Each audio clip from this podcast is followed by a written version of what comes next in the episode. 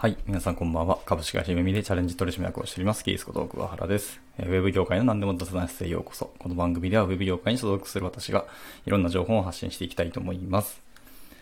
はい。えっとですね、まあ、今回は、えっと、ライブ放送ですね。本題いつもの通りな、んだ、えっと、ちゃんと収録をして、まあ、配信しようかなと思ったんですけど、えっと、まあ、ちょっと長くなりそうなのと、あのー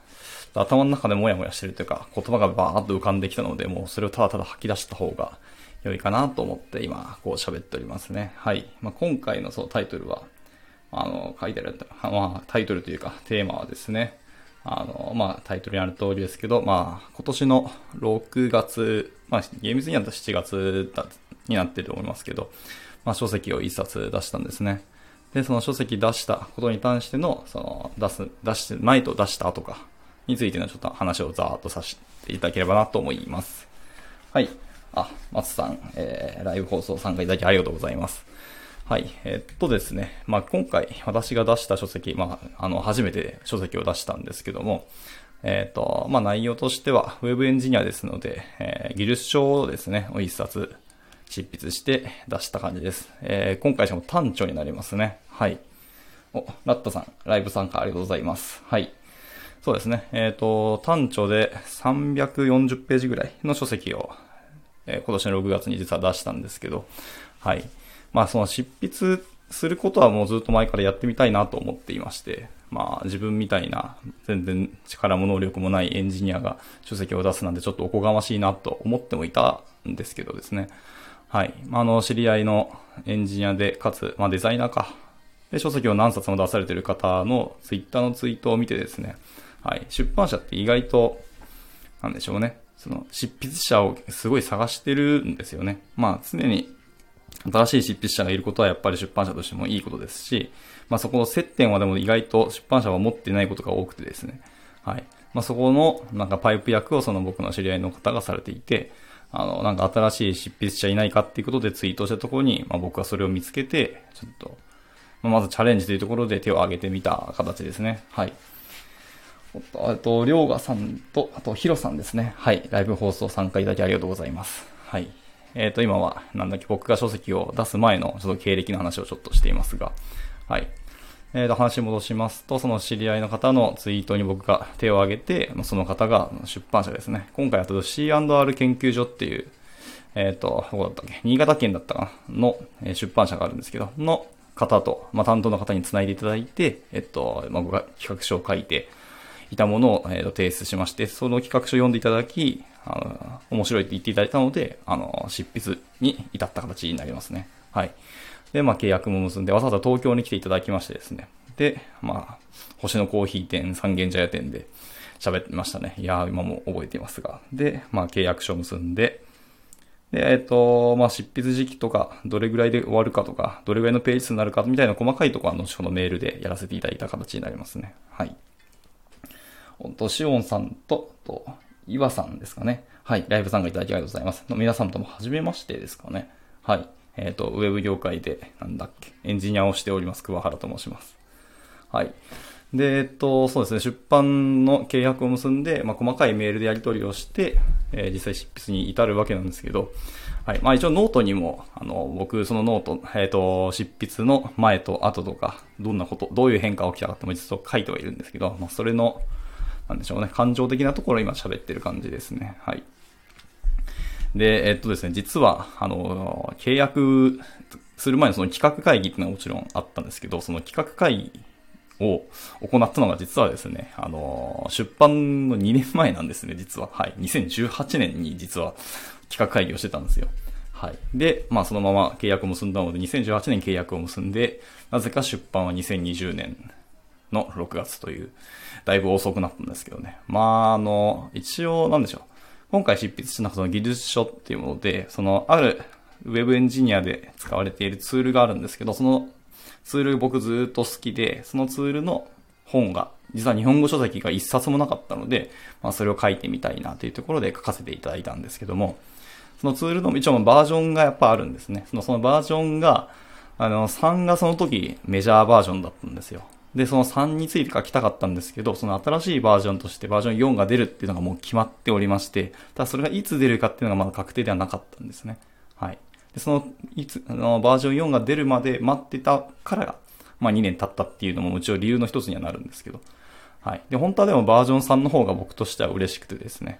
はい。ツールって新しいの出たばっかりだと、やっぱり不具合があったりとか、バグが発生することってよくあるんですね。ですので、もうそういうものがほとんど枯れてきている、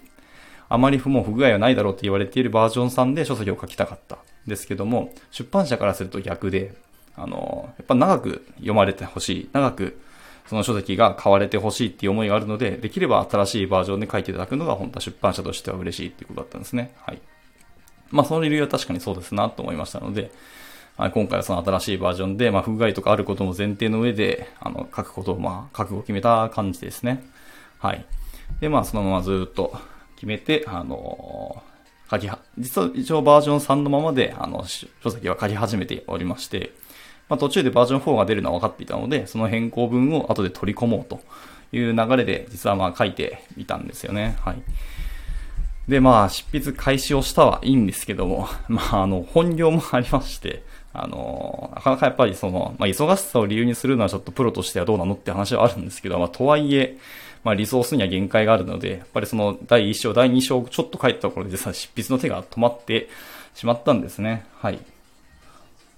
えっ、ー、と、津軽弁琴音さんですかね。はい、ライブ放送参加いただきありがとうございます。はい、今は私が書籍を出筆したことについて、えー、と喋らせていただいておりますが、はい、で、えっ、ー、と、話もしますね。はい。こんばんはっていうメッセージをいただいてましたね。ありがとうございます。こんばんは。はじめましてですかね。もし、あの、フォローさせていただいたらすいません。あの、僕が覚えてなくて申し訳ないです。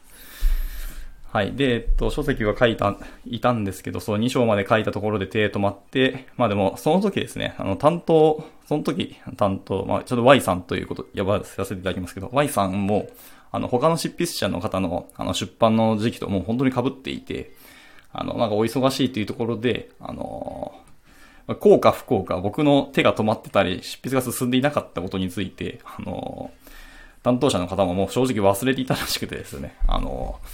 で、えー、実は2年、1年、1年と半分ぐらいですかね。はい、経ってしまったんですね。はい。っていうところで、えー、実は執筆が本格的に再開したのが2019年の11月24日ですね。はい。に、あの、メールが改めて来ましたですね。Y さんから。はい。執筆どうですかっていうところを、まあ、改めてもう一回、あの、再スタートさせたいっていうことを、まあ、お話しいただきまして、で、ま、再スタートしたんですね。はい。で、まあ、執筆、まあはじ、もう一回始めたんですけど、その時に一番最初にやることって実は、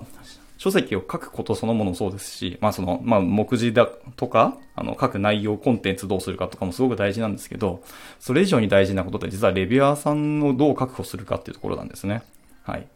もちろん、あの、執筆、えー、っと、なんでしょ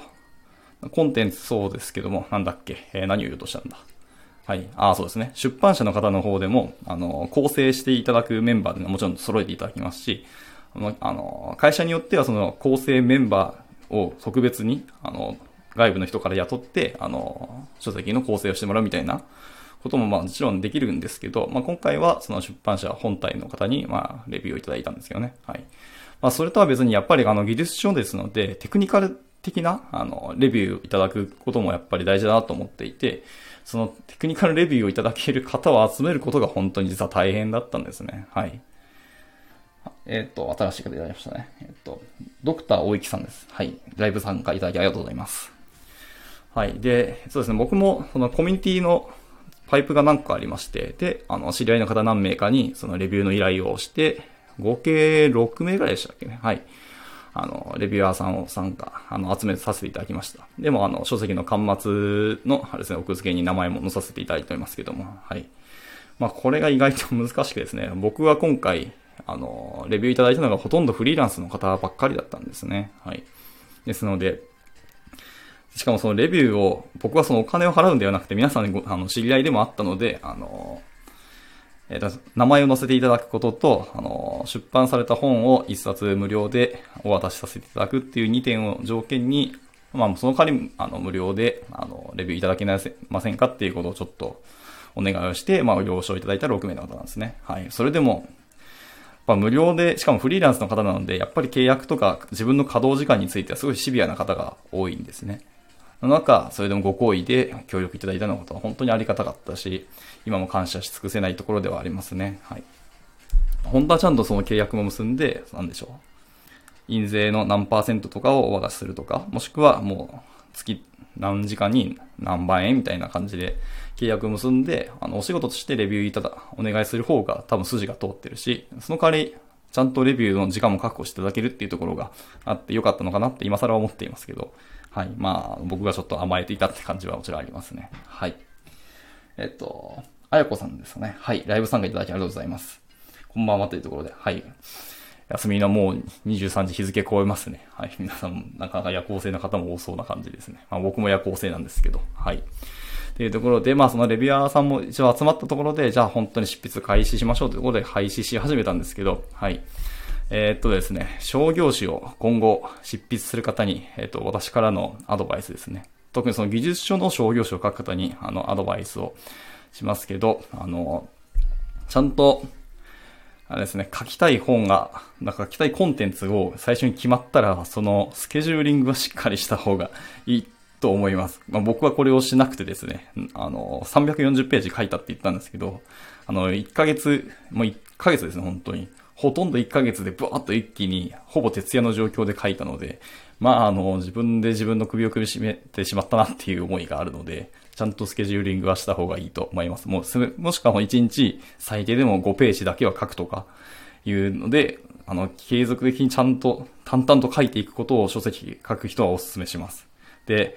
えっ、ー、と、私みたいにサラリーマンで会社に所属する方は、やっぱ平日仕事が終わってから書き始めることになるので、あの、どれだけ時間を捻出するのかと、あの、計画的にコンテンツもちゃんと書いていくのかってすごい大事ですね。はい。あと、技術書といっても、そのツールによっては、その、そのツールを使ったデモアプリとかも作ることがあると思うんですね。その書籍の内容によっては。はい。そのアプリケーション開発も、えー、実は書く前にもう先に作り上げてしまった方が本当に良いですね。あの、本書きながらアプリケーション作っていくと、まあなんかいろんな意味で地獄を見るので、それもお勧めしません。なので先に作り上げて、あの、しっかりその自分でテストをして、しっかり動作することも確認した上で、そのソースコードを書籍に載せるっていうのは本当に大事だと思いますね。はい。また、あれですね、可能であれば、作ったアプリケーションそのものも他の人に一回使ってもらうとか見ていただいて、汚い意見をもらった上で、あの、ブラッシュアップをして書籍を書いていく方がいいのかなと思いました。はい。っていうところですね。で、まあ、あと執筆始まって、あと他注意すべきこといっぱいあるんですけど、やっぱりですね、出版社の方って文字数を本当に気にされますね。やっぱり書籍出すにしても、あまりも薄っぺらい書籍だとしたら商業誌としてはやっぱり手が良くないですし、あの、まあ、売り物としてもあんまり売れないだろうというところもあるので、ちゃんと文字数は割と気にされますね。えー、ざっくりだともやっぱ10万文字、12万文字ぐらいは書くと思っていた方がいいと思います。8万文字でちょっと短く、小さいって思われるんで、数字として。はい。まあもちろんソースコードを書くものもあると思います。技術書ですので。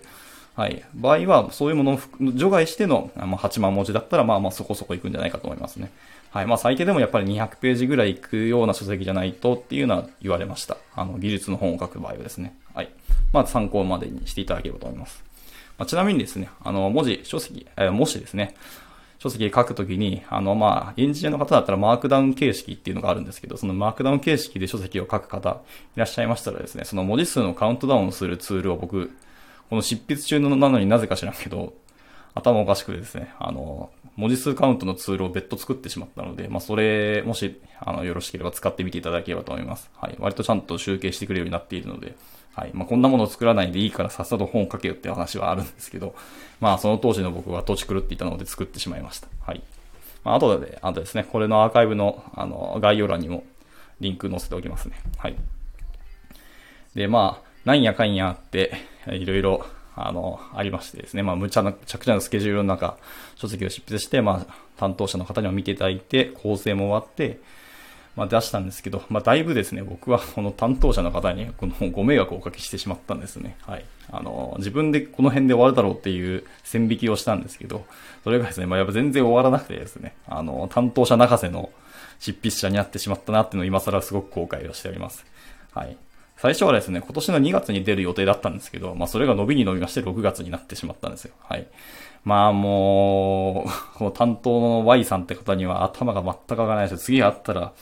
顔を見れないですね、本当に。っていうぐらいの、あの、伸ばしをしてしまったので、はい。そんなところもありますね。また、そのレビュアーさんの、まあ、レビューもいただいたんですけどね、やっぱり、誤字脱字ってどうしてもやっぱ出てしまいますね。まあ、300ページも超えてしまうと、あの、一通りチェックしたとはいえ、自分の中でも、あれですね、何度もチェックしたと言っても、出るものはやっぱ出てしまうものがあって、ほんと完璧に100%誤字脱字がない書籍っていうのは、ないのかなってやっぱ思ってしまいました。もしあるあるとしたら凄まじい努力と、まあ、時間と人の労力をかけたんだなと思います。あのそういう書籍ってやっぱ誤字脱字がないっていうだけで、その書籍としての完成度は素晴らしいので、やはり、あれですね。逆に言うとその誤字脱字があるっていうのは、その書籍の信用度が下がるってことにもつながってくるので、まあ、それだけのなんか本気度が伺えるっていう書籍にもなる話ですね。はい。なので、なんか今までと、あの、書籍を出した後で、この、いろんな書籍に対する見方というか評価が全然僕はガラッと変わってしまいましたね。はい。まあ、だからこそ、その端末とかに、あの、謝辞で、あんだけ長い謝辞が出てくるんだなっていうのもよく思います。はい。僕も謝辞書きましたけど、全然その長いこと書かなかった。まあ、それは僕が一人で書き切って、もちろんなくはないですけど、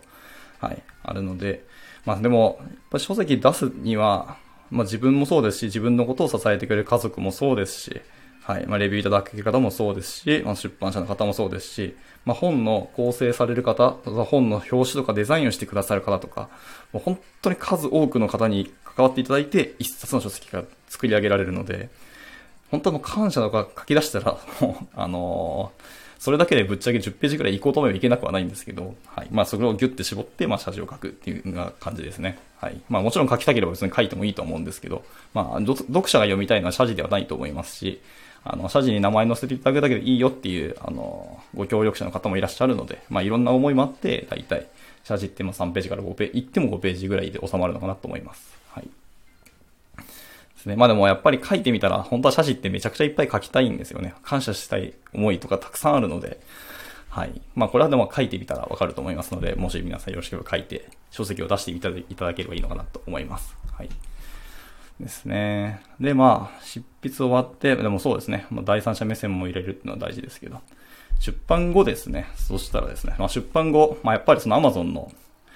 あのー、ランキングが、やっぱ毎日気になっちゃいますね。まあ、今も書籍出して、もう11月ですから5ヶ月か。経ちますけど、なんだかんだこう、毎日 Amazon の自分の書籍の売り上げランキングはやっぱ見ちゃいますね。はい。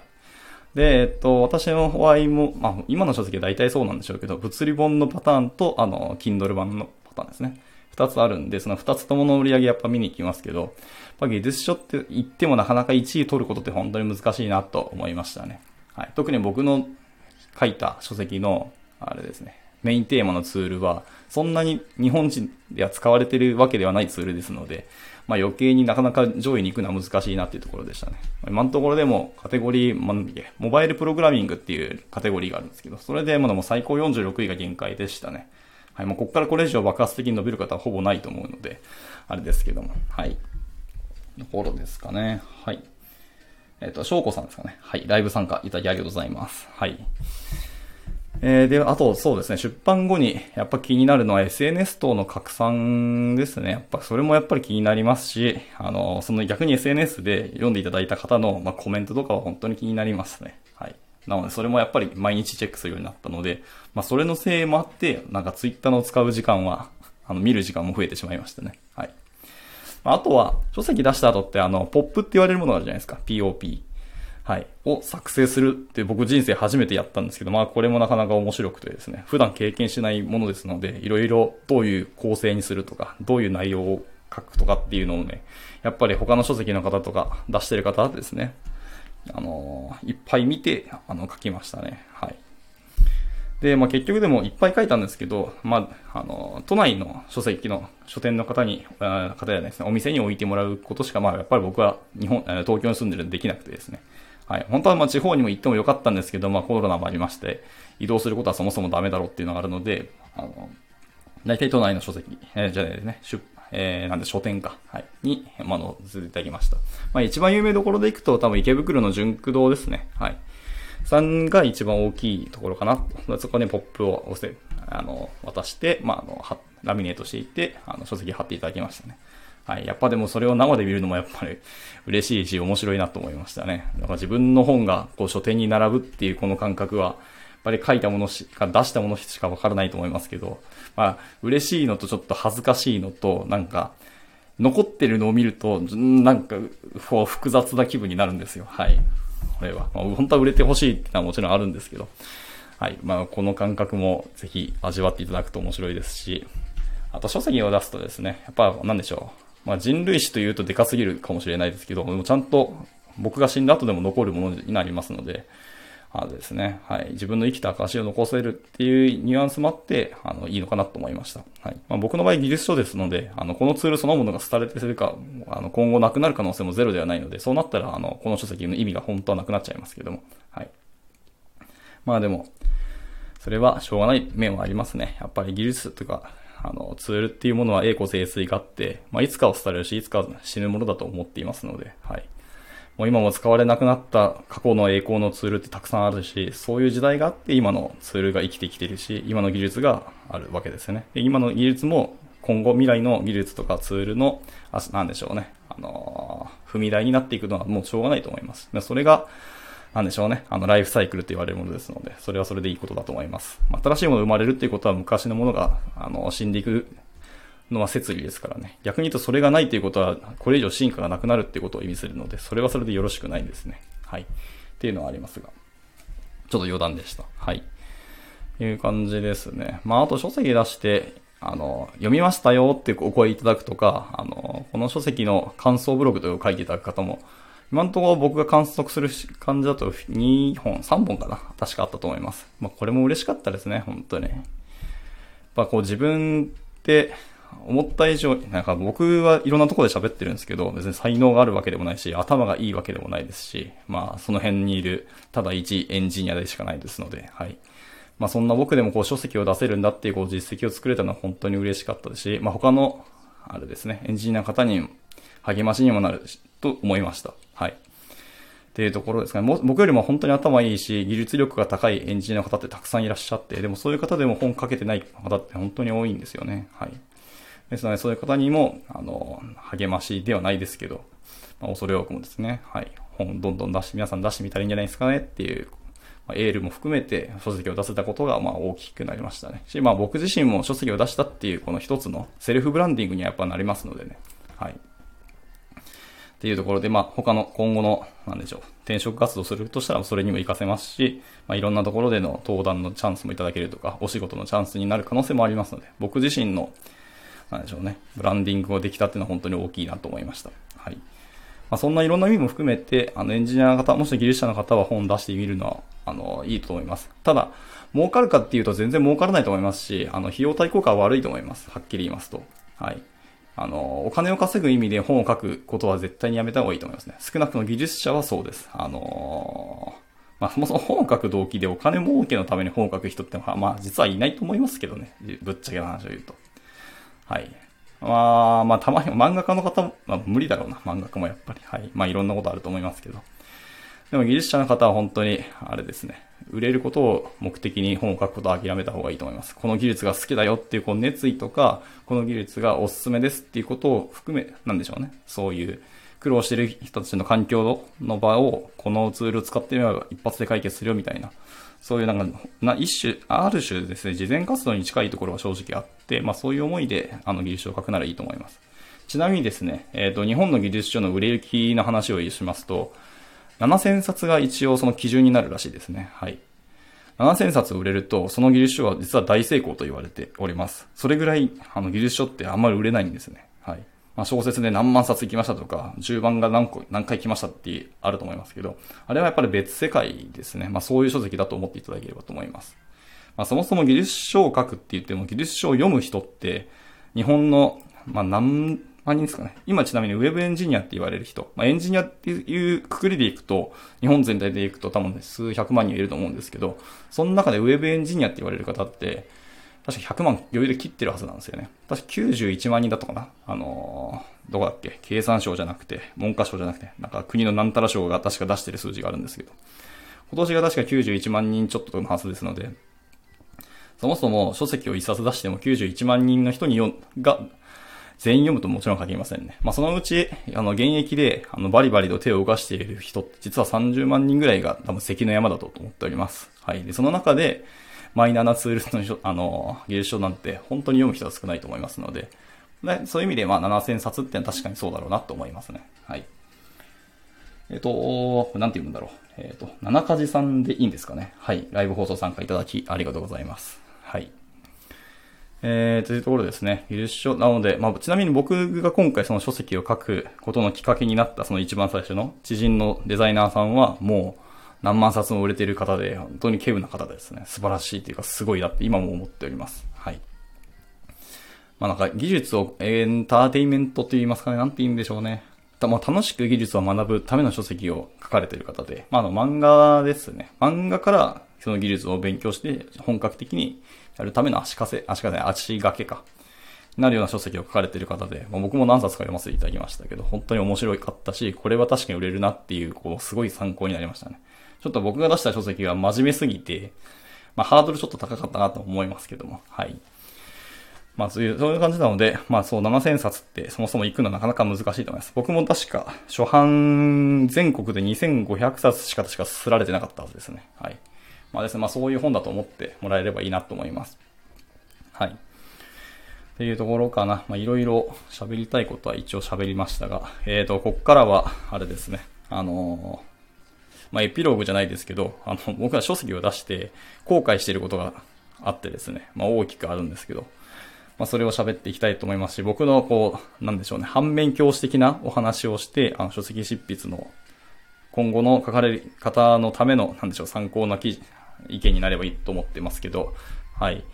えっ、ー、とですね、一番後悔していることは、まず一番最初に言った通りで、本当にスケジュール管理のところです。はい。やっぱり、まあ、300ページ以上を、まあ、1ヶ月で書く、しかも1人で書くって、あの、正直に頭おかしいんで、や、絶対やめた方がいいと思います。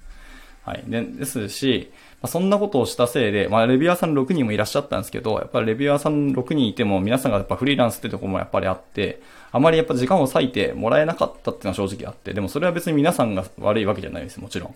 あの、無料でやっていただくので、そもそも時間をもらえる時点で私としては感謝するべきなところなので、一切悪いのは私のせいなんですけど、あの、誤字脱字が多すぎたんですね、はっきり言うと。商業種としてこんだけ、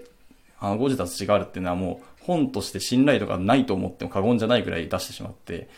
逆に本を出したことは僕はちょっと今恥ずかしく思うぐらいな量なんですよね。はい。なので、こればっかりはもう、まあもう出してしまってますし、全国に出てしまってるんでしょうがないんですけど、ここが一番の後悔で、今も僕の人生の、なんでしょうな、実績であり恥の、恥であると思っている点ですね。はい。まあもちろん出すこと自体はとてもすごいってよく言われますし、まあ書いて、まあすごいなって言われることは、まあそうだろうなっていうのはわかるんですけど、こればっかりはね、特に技術書なので、そこに誤字脱字とか誤植がそんな多かったら、この本ってそもそも書いてあること正しいのとか信じていいのっていうふうに疑問を持たれるのは当たり前の話なんですよね。はい。ですので、書く内容とかコンテンツそのものよりもそのチェックにちゃんと時間を使わなきゃいけないってことを念頭に置いてスケジューリングしなかったことで、あの、僕の、なんだろ、怠慢とか、まあ悪い面が大きいで大きかったと思います。はい。なので、これが一番の後悔ですし、あの、皆さんはこういうことをされないようにっていう、この、反面教師的なお話でしたね。はい。とか、あとはですね、あのー、本を書く、そうですね、まあ、いわゆる脱稿って言われるじゃないですか。あの、書き切って一回、あの、出版社に出しますと。で、まあ、そこからあの、レビューとか構成がスタートするんですけど、脱稿の時期はちゃんと守った方がいいですね。あの、担当者にこの時期に脱稿しますっていうのは、あの、しっかり言ったんであれば、そこだけは本当鉄の意志で守らなきゃいけない。まあ、これビジネスの話ですけど、た方がいいと思います。というのも、えっ、ー、と、出版社からすると、脱婚式この辺ってことは、そこから、あの、構成してチェックしてとか、あの、むしろ宣伝する、あの、かと、こともありますし、この時期に出るってことを、あの、社内でもうスケジューリングし始めて、あの、動かれるんですよ。ですので、自分が軽々しくそういうものを、あの、ずらすことははっきり言うと失礼に当たるわけなんですよね。はい。なので、あの、やっぱり、後ろ倒しになることはやっぱりよろしくないですね。おまあ、お仕事の話ですので。っていうところですね。とにかく時間の話ばっかしてるかもしれないですけど。はい。僕はそれをしかも2回もやってしまったので、まあ、なんでしょうね。まあ、新潟までわざわざ足運んで本当頭下げに行きたいとこなんですけど、まあ、もうすぐコロナも落ち着いていくと思いたいが、まあ、全世界また、えー、第2波が来てるところなので、もうちょっと落ち着いたらちゃんと頭下げに行こうかなと思っておりますが、はい。ところですね。まあ、あとは、なんでしょう、契約関連のお話ですね。もうちょっと真面目な話ですけど、まあ、これはちなみに僕のそのノート記事のちょっと有料の欄に入ってくるので、まあ、軽くさらっとお話しますけど、契約内容の、まあ、印税率とか売上金の振り込みとか、あれ、あの、お話絶対出てくると思うんですけど、その辺はしっかり、あの、交渉した方がいいと思います。一応内容、説明は絶対いただけるんですけど、説明いただいた上で、その契約期間とか、契約内容、印税率、売上金の話はしっかり交渉した方がいいと思います。自分が納得いかなければですね。はい。と、あれですね。アナスタシアさん。はい。ライブ参加いただきありがとうございます。おそらく初めましてだと思いますね。はい。えっ、と、で、書籍の話に戻りますね。えー、で、私の、えー、今回の契約内容ですね。一応書籍の契約内容なんですけど、えー、まあ、軽くお話しますね。契約期間は大体満3年で、えー、満了の3ヶ月前までに書面で終了の旨の連絡なければ、えっ、と、契約は継続っていうことになります。はい。あと出版から半年後ですね。はい。なので、あと来月12月ですね。に、えー、っと、まあ、それ以降半年ごとの締めとして、翌々月末に振り込みっていう感じですね。なので、出版から実は半年、売れたお金がどんだけこの書籍が売れてもお金は振り込まれませんっていうのが今回の私の、あの、会社との契約でした。はい。で、それ以降は、半年後ですね、それもやっぱり。なので、6ヶ月6ヶ月ごとに、あの、印税のお金が入ってくるって感じです。はい。でちなみに私の印税はですけども、えっ、と、まあ、印税っていわゆる何かっていう話から言って、あの、書籍の本体価格ですね。私の書籍確か3000何百円だった気がしますけど、の、かける、えっ、ー、と、実際の売れた部数ですね。に印税率がかかります。っていうのが僕の印税ですね。はい。で、印税率は販売金額の12%です。まあ、強調の場合はそれを安分するとかあると思いますけど、私の場合は単調ですね。丸々12%私の口座に入ってくるって形になりますね。はい。で、この印税の率とかを、まあ、交渉するとか、あとはその振り込みの時期をもうちょっと早めてほしいかとかあると思いますので、特にフリーランスの方はやっぱり自分の決算いつにするかとか話も出てくると思いますし、まあ、確定申告の話もあるので、はい、この辺は、あの、交渉できるならした方がいいと思います。せめてこう、しょ、あの、一番最初の振り込みだけは、あの、前倒ししてくれないかみたいなところとかは、あの、全然言っていいと思いますので、はい。で、えっとですね、あの、実際のこの売り上げた部数ですね、どれだけ売れたかっていう全国の部数っていうのはやっぱり執筆者が知ることって結構難しいんですね。はい。なので、まあ、この辺は素直にまあ出版社に聞いてみて、えー、いただくのがいいのかなと思います。さすがに出版社は、まあ、把握しているはずですね。はい。で、電子書籍の場合ですね、Amazon とか電子書籍出してると思いますけど、あれは必ず多分把握されているはずです。少なくとも。管理画面からそういう登録ができるようになっていますので。はい。なので、まあ、その辺は、まあ、出版社では、あの、契約、あの、お話ししていただければ教えてくれると思います。まあ、ちなみに僕は、あえて聞いてないです。実は。なので、今後の、半年後のその、なんでしょう、印税の話から時に、ま、聞こうかなと思いますね。はい。で、あとですね、あの、書籍の内容をどれだけ引用するかって話が出てくると思います。はい。まあ自分で書いた本だから、あの、SNS とかでどれだけ、あの、引用して喋ってもいいだろうって話になると思います。が、それはですね、ダメなんですよね。そこはしっかり契約書に書いてあります。極論言ってしまうと、そこ縛らないと、書籍の内容全文、引文、引用して、あの、公開することもできてしまうからですね。はい。なので、著作権は確かに、えー、っと、自分にある可能性ありますけど、確か、そもそもの権利は出版社に帰属すると思って差し支えないですね。はい。ですので、あのー、そこの辺が注意した方がいいと思います。なので、もし、あの、文面が、まあ、1、2文であればですね、全然引用してもいいと思いますけど、あの、がっつり引用するんだったらちゃんと出版社に確認を取った方がいいと思いますし、先に契約内容で、この辺までは引用しても大丈夫みたいなところは交渉した方がいいと思います。はい。まあ、やっぱり自分でも宣伝したいというのもあると思いますし、その宣伝するときに、この内容まで含めたいけど、そこまで含めると文字数がオーバーするみたいな話が絶対出てくると思うので、はい。もし本を出す場合はそこは気にした方がいいと思いますね。はい。という感じです。まあ、あと、そこで縛るもう一つの理由が実はあってですね、ほとんど同じ内容の書籍を別途、あの、自分で執筆し直して、それを自費出版することも実はできてしまう可能性があるんですよ。はい。ですので出版社としてそれはまずいので、あの、そういうのも含めて、あの、禁じるんですね。だから権利は、あの、出版社は実は持っておきたいっていう思いがあるからですね。はい。っていうのがあるので、まあ、その権利についても、まあ、多分契約書に絶対書かれてると思いますので、あの、気をつけて読んでいただければなと思いますね。はい。ぐらいが僕のアドバイスかなと思います。まあ、とにかく計画的に、あの、スケジュールを守るっていうところがもう、口酸っぱく言いたいと思います。はい。僕の、あの、最大、最大の後悔というか失敗ですので、はい。まあ、あと、そうですね。まあ、いろいろ他にもちっちゃい、あの、なんでしょうか。本を書く上のテクニックであったりとか気をつけなきゃいけないことってたくさんあると思いますので、はい。あの、もし今後書く、もしくは今書いてる方っていらっしゃいましたら、あの、なんか相談には全然いくらでも乗りますし、こういう時どうするみたいな質問も投げていただく。あるでば、全然、あの、聞いていただければお答えしますので、はい、聞いていただければなと思います。はい、そんなところですかね。あの、まあ、雑に喋りましたけど。はい。で、まあ、こんな感じなので、一応これで終わりたいと思いますが、何か、なんか皆さんご質問とかありますかねはい。ちなみに、まあ、今本を出そうと思ったら、あの、まあ、同人誌的に本を出すこともできますし、あの、鉄人出版会みたいな、あの、オンライン販売のみの、あの、プラットフォームも実はあるので、まあ、そういうところに本を自分の書いた本を出すことももちろんできるんですよね。今は自費出版の、あの、プラットフォームの数が増えたので、